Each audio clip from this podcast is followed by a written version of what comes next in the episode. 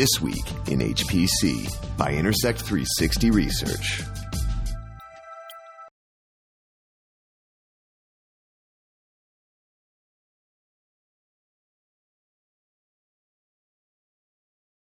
DOE budget saves computing but skimps on research.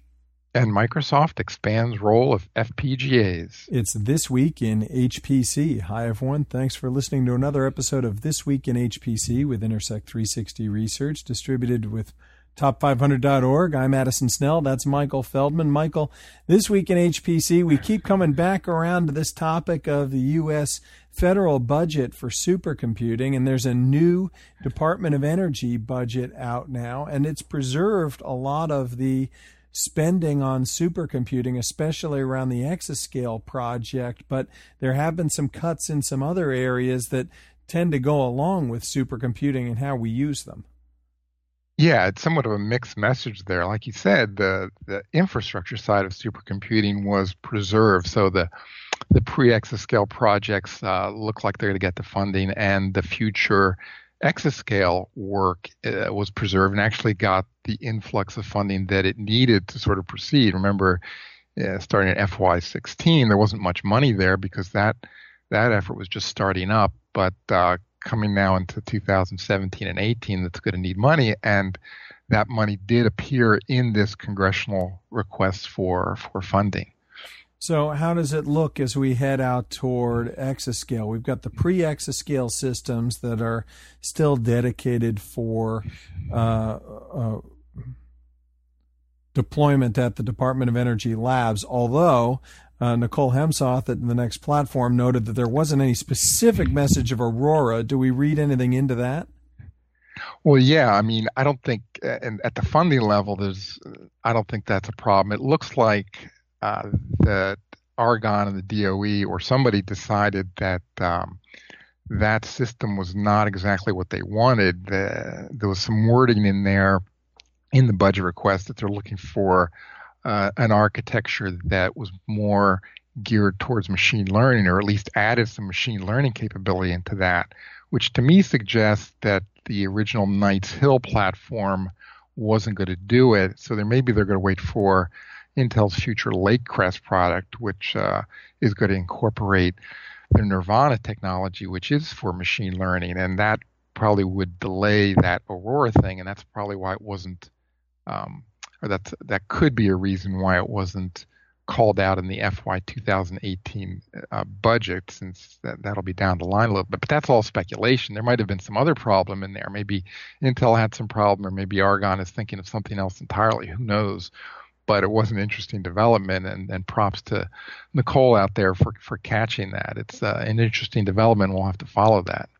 You know, I think the more relevant thing here is when we get to exascale itself, and this this budget does affirm that we're looking at the original exascale systems in 2022, 2023, that time frame, but formally incorporating um, the uh, the novel architecture that they added in to be the first exascale computer in the United States by 2021, which is still behind at least the Chinese, if not uh, other countries, but yeah. does move up the U.S. timeline. Now, what I have a problem with here is that the whole point of the word exascale to begin with was that you weren't going to just put out an exaflop however you could, and and that's why the US was taking longer. So now we're going to move something in with a new architecture. Um, and and I don't know what the software ecosystem is behind this, but do, are we still emphasizing exascale over exaflops, or are those words just synonyms now? Well, at the level of these budget requests, there's there's there's no uh, there's no nuance here. I mean, I'm guessing from you know behind the scenes, the, the DOE is telling the story to the administration, the people that, that aren't quite uh, in the in the know, and they're saying we need this for these application read, reasons. But there's there's sort of no, uh, I don't think, understanding at, at the administration level or even at the at the management level of the DOE. Uh, about what these things are. So uh, I think the DOE, the in, in, the trenches here, they want this application performance at uh, exaflop level, but now, I agree with that. I mean, the best definition of exascale to me came from Chris Willard at Intersect 360 Research, where he said it's a it's an exaflop with an application running on it at that level, right? Then then you're really talking about exascale, you know, some some real world application beyond LINPACK, and I think we're going to have those. But so if the budget is now supporting these exascale supercomputers, what got cut? Well, the things that really got cut were the DOE programs that did domain specific research. So things like, um, you know, the environmental and biological research programs, the physics research programs, um, climate research, climate research, fusion energy, even basic energy science research, and and including the computing science research programs as well. So those those got got slashed by various percentages. I mean the the biology and environmental uh, part of that got slashed by 42 percent. That almost got cut in half. Uh, the others were got cut by a quarter. Um, so those were pretty severe cuts. Um, you know, especially when you consider the, I mean, the supercomputing side got bumped, but those were like in the in the area of like 10 to 15 percent. So, in a sense, and I wrote this in the, the write up I did for top500.org, it, it's you're sort of cutting off the demand at the federal level, at least for for supercomputing, what you would use these systems for by cutting those research programs. I mean, there's not going to be as much demand in a certain sense on the uh, on the user side, but you're still going and building bigger and bigger supercomputers to to to run. But not not as much uh, application side demand uh, because of this. Yeah, I, I think that is a concern because that's where you're really talking about what software development is going to be going on at, at the exascale level. Now, Michael, you mentioned the incorporation of AI into these supercomputing plans. I think the big distinction there between the AI supercomputers that we're seeing versus the traditional HPC supercomputers that we're seeing is all around the topic of precision. Uh, some of the biggest technological differentiation there has been on the compute side, particularly with regards to traditional HPC being done at double precision flops and then the, the AI moving down to single precision or even half precision with just less numerical accuracy because you're only approximating things anyway. However, this has gotten interesting because there's, it's really brought about an increasing debate in the supercomputing community about how much we ought to be relying on double precision flops to begin with. Uh, Bill Rider posted an interesting blog in his regularized singularity blog, which is at wjrider.wordpress.com. You can also find the link in my Twitter feed at Addison Snell if you view my replies to conversations. This has gotten a lot of discussion on Twitter and elsewhere.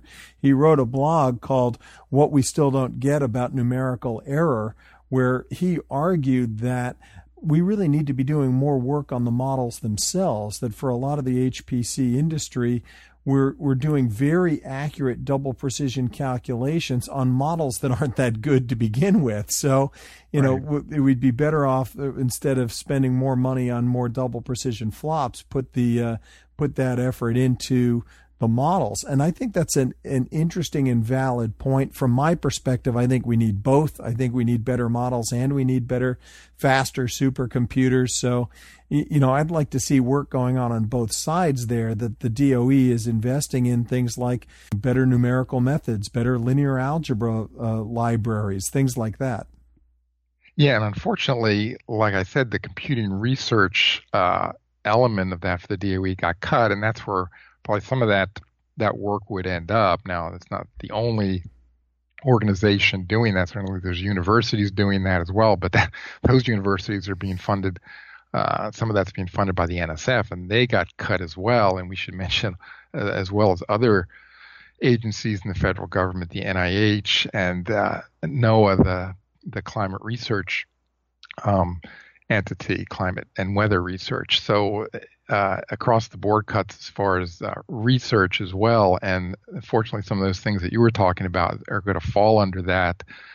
Uh, so in that sense, it's not very good news for the supercomputing community since the demand is sort of, to, to my mind, is what sort of drives uh, sort of the innovation at a, at a fundamental level. It, it, it drives certainly it drives sales because uh, you know you need more and more compute power as this research expands. It's not like the DOE supercomputers are going to you know go unused that they're already oversubscribed, but it, it could fundamentally change the way those systems are being used and who uses them. So it's it's sort of something to watch here. But you know, we should remind people now that this is a this budget is just a request. It'll be modified substantially uh, as it goes through Congress. But some of these things might end up sticking. Just the de-emphasis on on research um, uh, to some degree might come to pass, but probably not at the levels that that we're seeing here.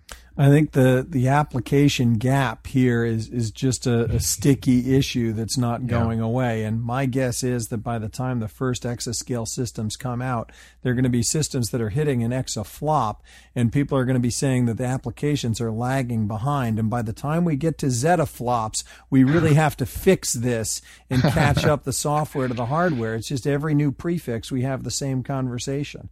Yeah, it does seem that way, and yeah, it it uh, that's been uh, traditional. The the flops are way out ahead of the applications, so I, I think we're going to continue to see that problem. All right, Michael. Also, this week in HPC, another story I want to cover quickly is Microsoft's expanding the roles of FPGAs, which they have deployed throughout their Azure cloud. Yeah, I mean we've covered this in the past. They had they basically put an FPGA in every single server in their Azure cloud to support essentially inferencing uh, that that they're doing in internally for Microsoft to support a lot of their products like Skype and Cortana and things like that.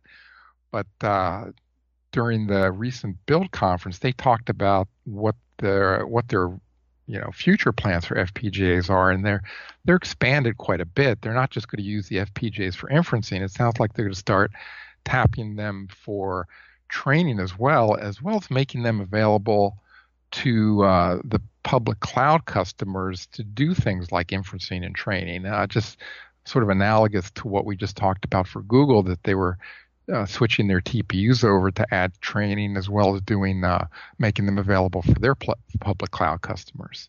Well, you you in top500.org have the headline Microsoft plans for FPGAs in Azure should worry traditional chip makers. I'm interested in your view on that because FPGAs have been around for decades. Uh, we've had them in HPC. They never really took off because they're hard to program at a wide level. What do you think's shifted now? Well, one of the things that shifted is that there's been a, a renewed interest uh, in doing them for things like machine learning, and especially by Microsoft, which has made a huge investment. It's got the biggest uh, deployment of FPGAs in the world, I think. Um, it's basically got uh, at, at, the time it deployed them, it said it had an exaflop, exaops worth of um, of FPGAs in there. Now they're saying they have multi exaops of uh, FPGAs. So that's a lot. That's that in itself is just a big draw on on the on the uptake of FPGAs. But there's also been other developments. I mean, Intel with Altera is now pushing them. Uh, with the Altera buy is now pushing them as well and trying to expand them. Xilinx itself, the other big FPGA company, is also pushing into into some of these hyperscale applications as well. Uh, and and the tools are improving. So if you see a company like Microsoft offering them as sort of a, a a cloud appliance to to users, that's going to simplify the use case uh, as well, especially for specialized areas like uh, machine learning. It's going to make them easier to use because the, there's going to be a, a software stack on top of them that people won't have to delve into into Verilog to use these things. That's going to change the equation, I think, uh, quite a bit and you know, this is a progression we've seen. I think Microsoft is is out ahead of this, and it's uh, if they keep on this track and and make this a, a going concern, it's it's really going to change things. Well, for machine learning, I agree with you. And for the generalized case of hyperscale, and to the extent that you could use them for things like search or other hyperscale applications, I agree with you there too, because a limited amount of development can then touch a wide range of applications. But where I disagree with you is in terms of the the the general nature of it beyond that. I think they're still difficult to program for specific applications. I don't think it'll move over into HPC just because uh, it's it's got uh, a, stack in the cloud. Nor do I think it should really particularly worry a traditional chip maker because the difference between this and the Google TPU story we covered previously is that Microsoft isn't designing these FPGAs themselves; they're buying them from Intel Altera. At which point it just becomes a a competitive market. Now it's a young market and it's a competitive market and people are all trying to move on it, but that doesn't mean that all of a sudden Microsoft is uh, is, is cutting off the supplier, competing with its suppliers. It's a new market that people are going to uh, compete for. Well, in that sense, you're right. But when I was talking about traditional chip makers, I'm talking about uh, companies like like like Intel and, and and Nvidia and others that are building CPUs and GPUs. And the fact that uh, Intel's selling the FPGA also. Right, but uh, so so Xilinx. I mean, that's that's just a commodity there. They could, I mean, Microsoft could as well switch to an, another technology like Xilinx, or even some other smaller firm, or or or yeah. I mean, it's it's it's more volatile. I mean, certainly Intel has covered its bases here a little bit by buying Altera. That's that's certainly true, but consider that Intel on the uh, the processor side, the traditional processor side, is building Nervana-enabled chips uh, and and Xeon Phi chips targeted for the machine learning market. And even though it didn't intend for its FPGAs to be used for that uh, in, in, in any sense, that if Microsoft does this, it's going to cut those sales. And certainly for NVIDIA, it's it's going to cut into that business as well because the GPUs are certainly right now sort of the de facto standard for machine learning training.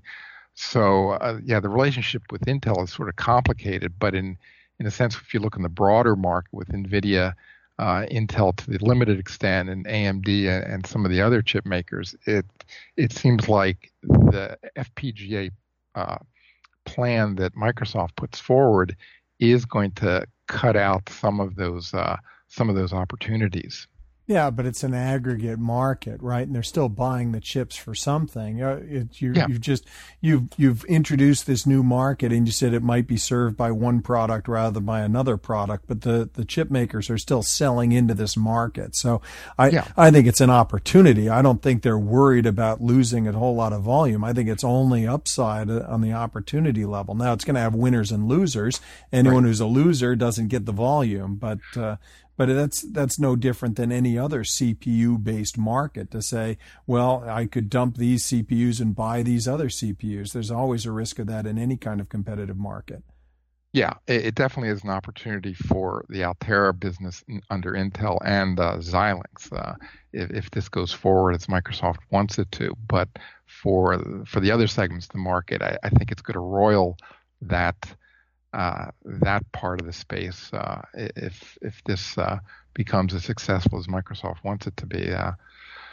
Well, so. that's true, and that that is aligned with the industry dynamics we've been talking about. That there are more computational or architectural options in the market than there have been, and hyperscale continues to help accelerate that by validating these other architectures for certain workloads. So it pushes the volume up and gives more people more choices. It's yeah. a very competitive space, and we've been saying that for two, three years now that that uh, the architectural diversity is continuing to increase. That effect it absolutely will have, and and that's something that we're going to just continue to see through this this whole new era of computing in a post Beowulf uh, post Beowulf model.